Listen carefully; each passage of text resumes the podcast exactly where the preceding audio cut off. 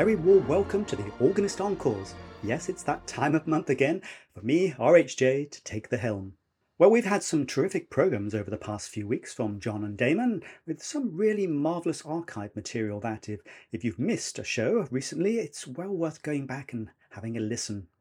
Well, I hope I'm not going to spoil the uh, form with today's show, and by the time you hear this, if you're hearing it on the day of the broadcast, it'll be 109 years and one day will have passed uh, since the father of the theatre organ, Robert Hope Jones, tragically passed away in the USA on September 13th, 1914.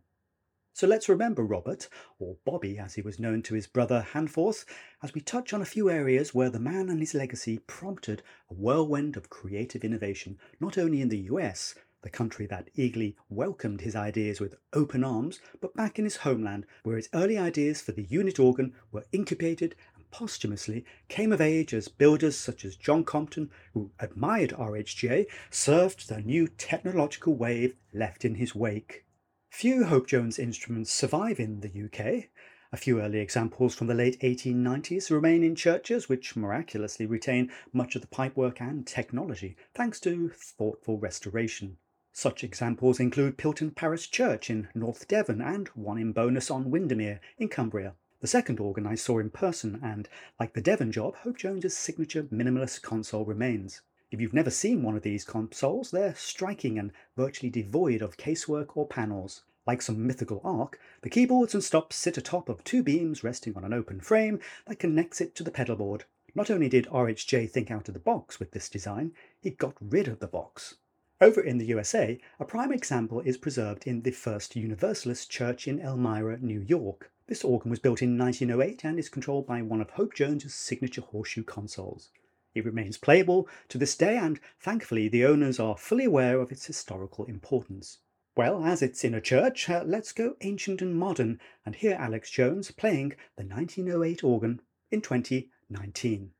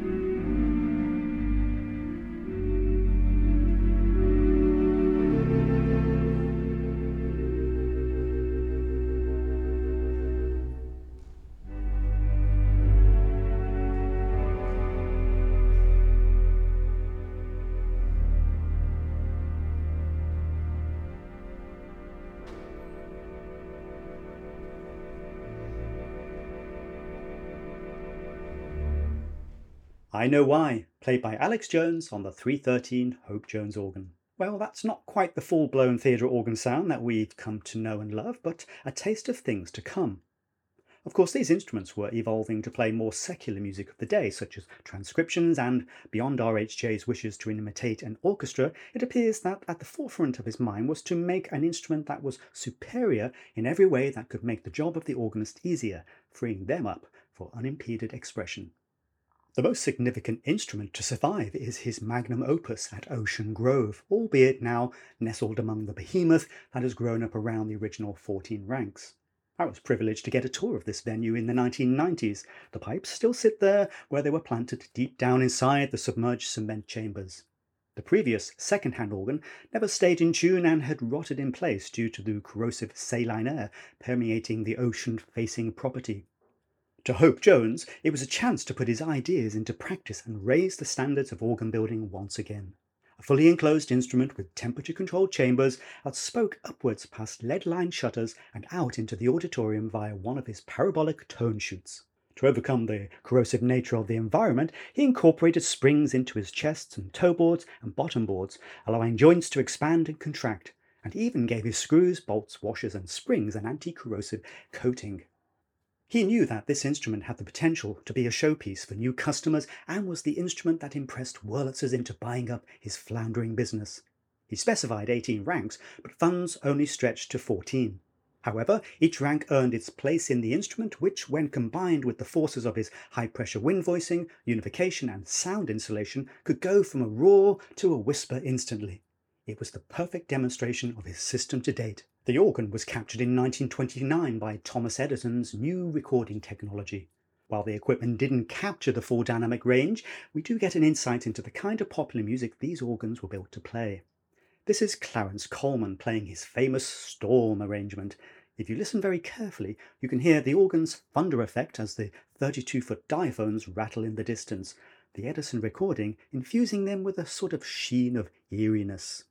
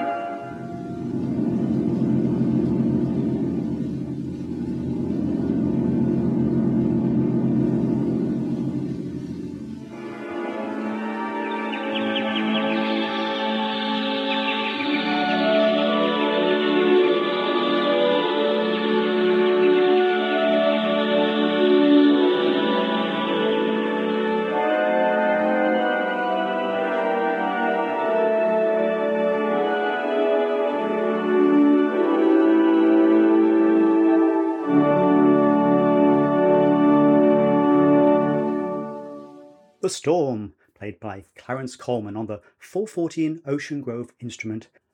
After Hope Jones's Elmira company folded, many of his skilled employees whom he trained didn't join him at Wurlitzer's Tonawanda factory, where the unit orchestra department was set up.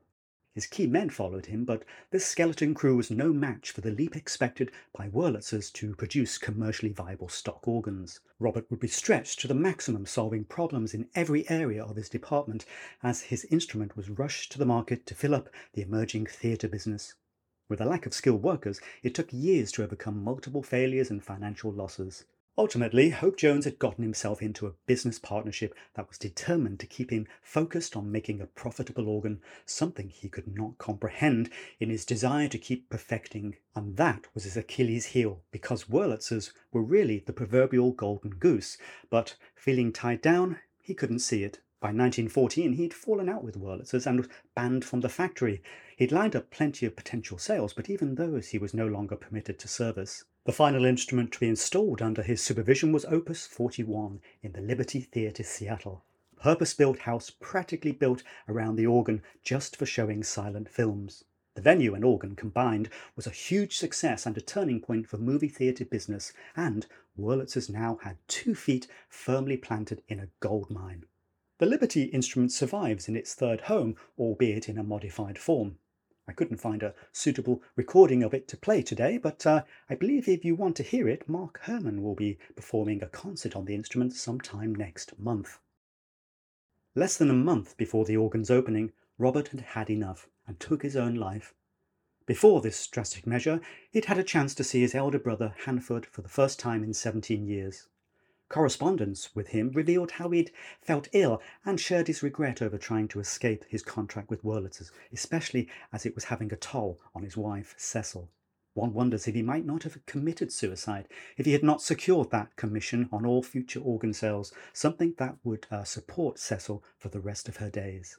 Let's listen to George Wright interview one of Robert's employees who travelled from England to the US to work for the famous inventor. Dateline, Santa Barbara, California, February 1970, with a gentleman I loved very much. I've known this man since I was 15 years old, and he is now 85 years old. This man has forgotten more about theater organs than most people ever knew, and that is the reason I'm here to, as it were, get it from the horse's mouth. This man was in on the theater organ from its very beginnings and, and worked with the people who conceived the instrument. I'm speaking of a man who was like a father to me, and I still feel that way. His name is Fred Wood. Hello, Fred. What was uh, approximately the first date that you were associated with uh, Hope Jones, and, and how did you come to be associated with him?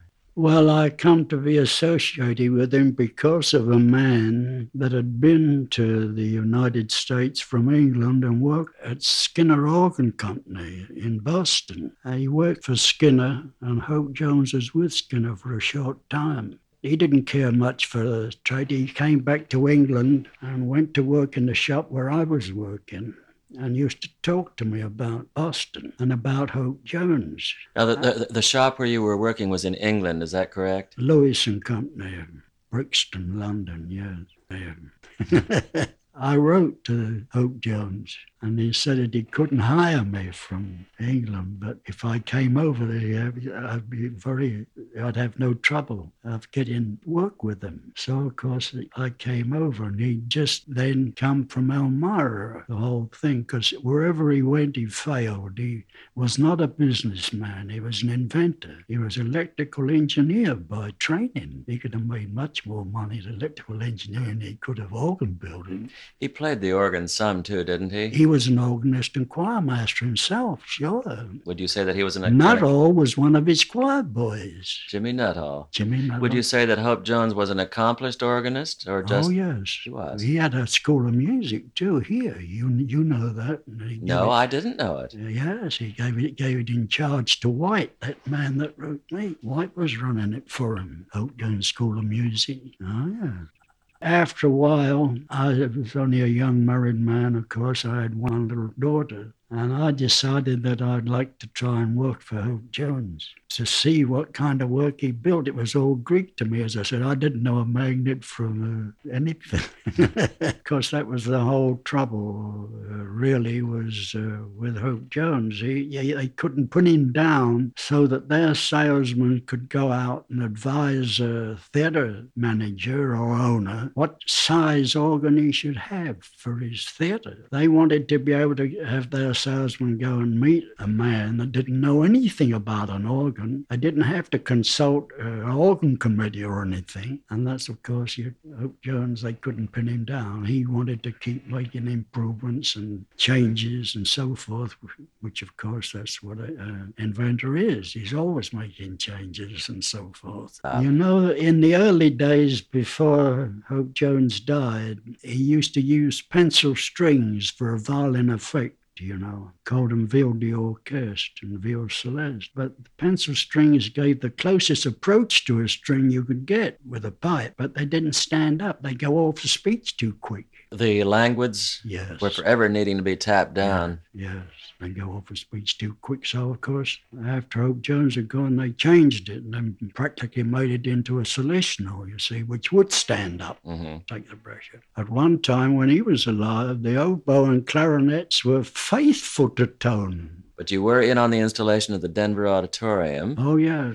Uh, what about the Isis Theater in Denver? Did you do I that? I was none on that. I understand that during some of the opening performances of the organ in that theater, that Hope Jones was seated on a big throne-like chair on the stage. He may have been. I don't know. While the organ there. was introduced to the I audience. worked on the console. I made the part the console.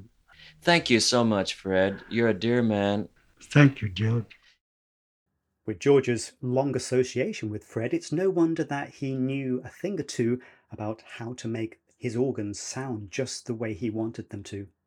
The complete 37 minute long interview is fascinating and can be found on William Cole's Banda CD release, Back to School. Fred worked on most of San Francisco's great Wurlitzer installations, including the big Market Street instruments uh, like the Fox and the earlier mighty 1921 uh, 432 instrument installed in the Granada Theatre.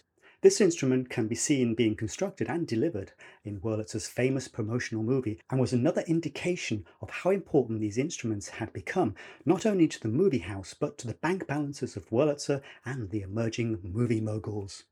Let's hear George Wright during his 1960s concert after the organ was brought back to life by Ed Stout.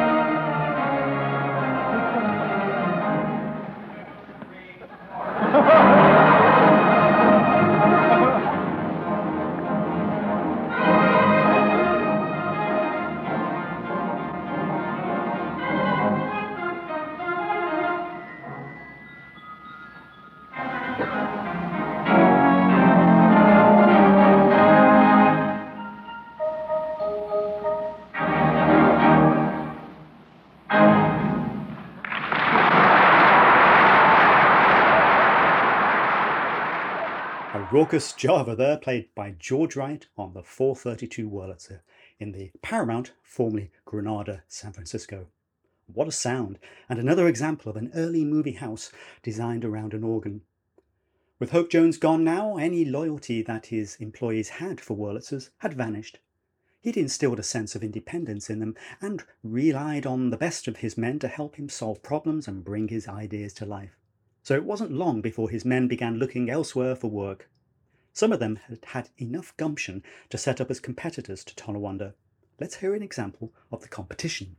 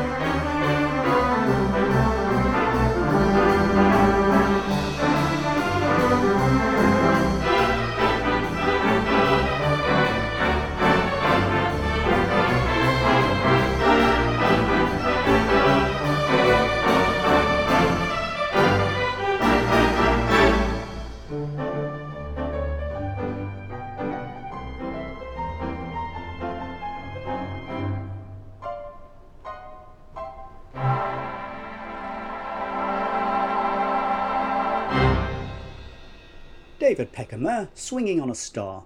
The organ? A 1925 Marr and Colton, installed in the Clemens Theatre in Elmira.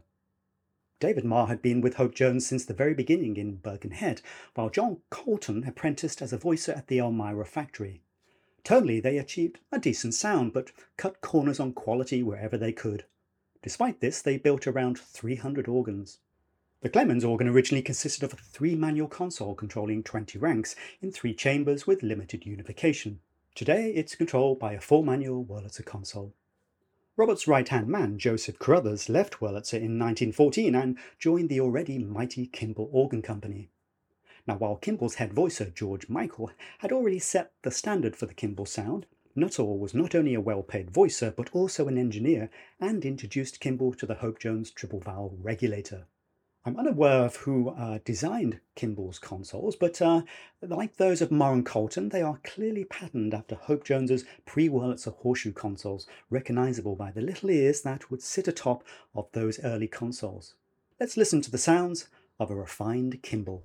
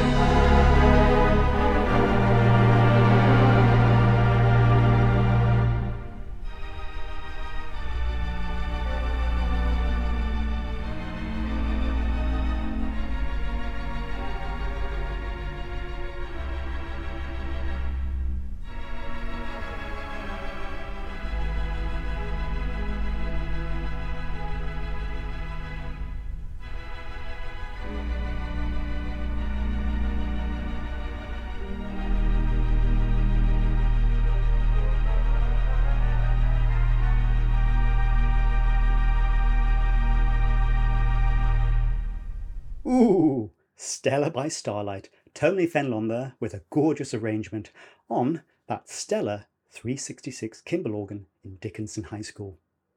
Hope Jones's fertile mind churned out invention after invention. Many survived the test of time and have become staple parts of the modern pipe organ. He would take existing ideas and make them better, such as electrical systems and relays that made these instruments possible and put greater control in the hands of organists. While some will say that the early unit organs were nowhere near as versatile as the ones being churned out in the 1920s, those instruments contained the DNA of one man's passion to create a new sound as far away from tradition as possible. It was the embryo that allowed others to take his wonderful new tone palette and help it come of age. Now, we've heard Fred Woods' voice earlier, and I've often wondered how Roberts might have sounded. I used to have a fantasy that some box in an undiscovered room in the old Wurlitzer factory had an old Edison dictaphone recording containing Roberts' voice with a stream of consciousness describing some new invention. Perhaps he sounded like his brother, Frank Hope Jones, the famous horologist who played a major role in bringing accurate time to the world and was involved with the Greenwich uh, time signal. And those famous pips are still heard today on the BBC. There's an archive recording of him demonstrating the pips on the radio and of how to move your clocks forward. Here's a snippet. Here is Mr. F. Hope Jones, our time expert. Stand by. Are you ready? The last five seconds of the hour and the last one will be the exact hour. Pip, pip, pip, pip, pip, pip. Frank Hope Jones there, Robert's brother. How shall I end this programme? Somewhere far off in the future. A time when Hope Jones predicted would come during his 1891 lecture at the College of Organists in London. The 32 year old described his clear vision of a pipeless electric organ based on additive synthesis. That's 20 years before electronic technology became available, nearly half a century before Hammond and Compton brought their instruments to the market, and almost a century before it was finally realized digitally at Bradford University in the 1980s. It gives great insight into how his mind could reach within the realms of creation and imagine something new. Let's leave it to Pierre Fracalanza to help us remember the great man on the current generation of electric organs, a virtual 450 pipe organ.